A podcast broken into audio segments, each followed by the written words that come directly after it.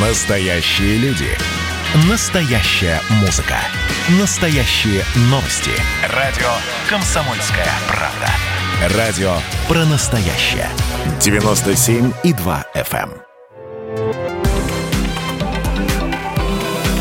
Афиша «Союза».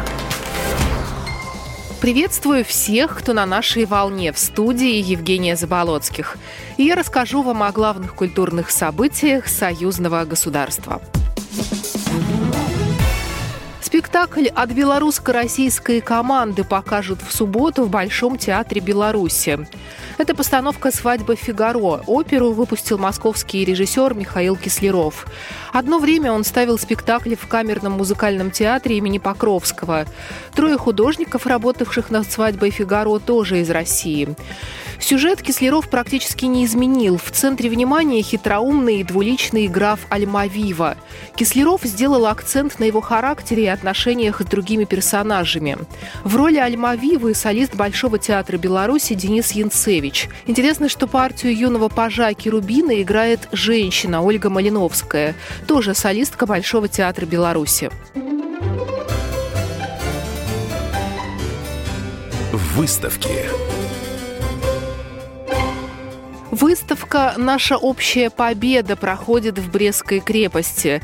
Ее открыли в Музее обороны. Выставка посвящена 75-летию Победы. Она такая же, как в Белорусском музее истории Великой Отечественной войны, но меньше. На выставке в Брестской крепости 16 мобильных стендов. Они рассказывают о вкладе 11 советских республик в Великую Победу. На стендах висят портреты героев войны, копии документов о ключевых событиях, партизанском движении о жизни в тылу. Там можно узнать о битвах под Москвой, за Днепр, Сталинградской, Курской и других. В конце экспозиции стенд о военной печати. На нем висят листовки на разных языках, в том числе на белорусском и русском. Выставка «Наша общая победа» открыта до начала января, а после этого ее повезут в другие крупные города Беларуси. Выставка антикварных елочных игрушек проходит в Минске. Ее открыли в Доме-музее первого съезда РСДРП.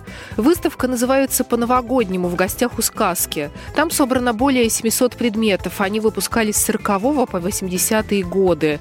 Это игрушки, например, верхушки для елей, шары, домики, грибы, фонарики, бусы, светофоры и матрешки. А еще маски. Есть на выставке и целый раздел, посвященный новогодним открыткам.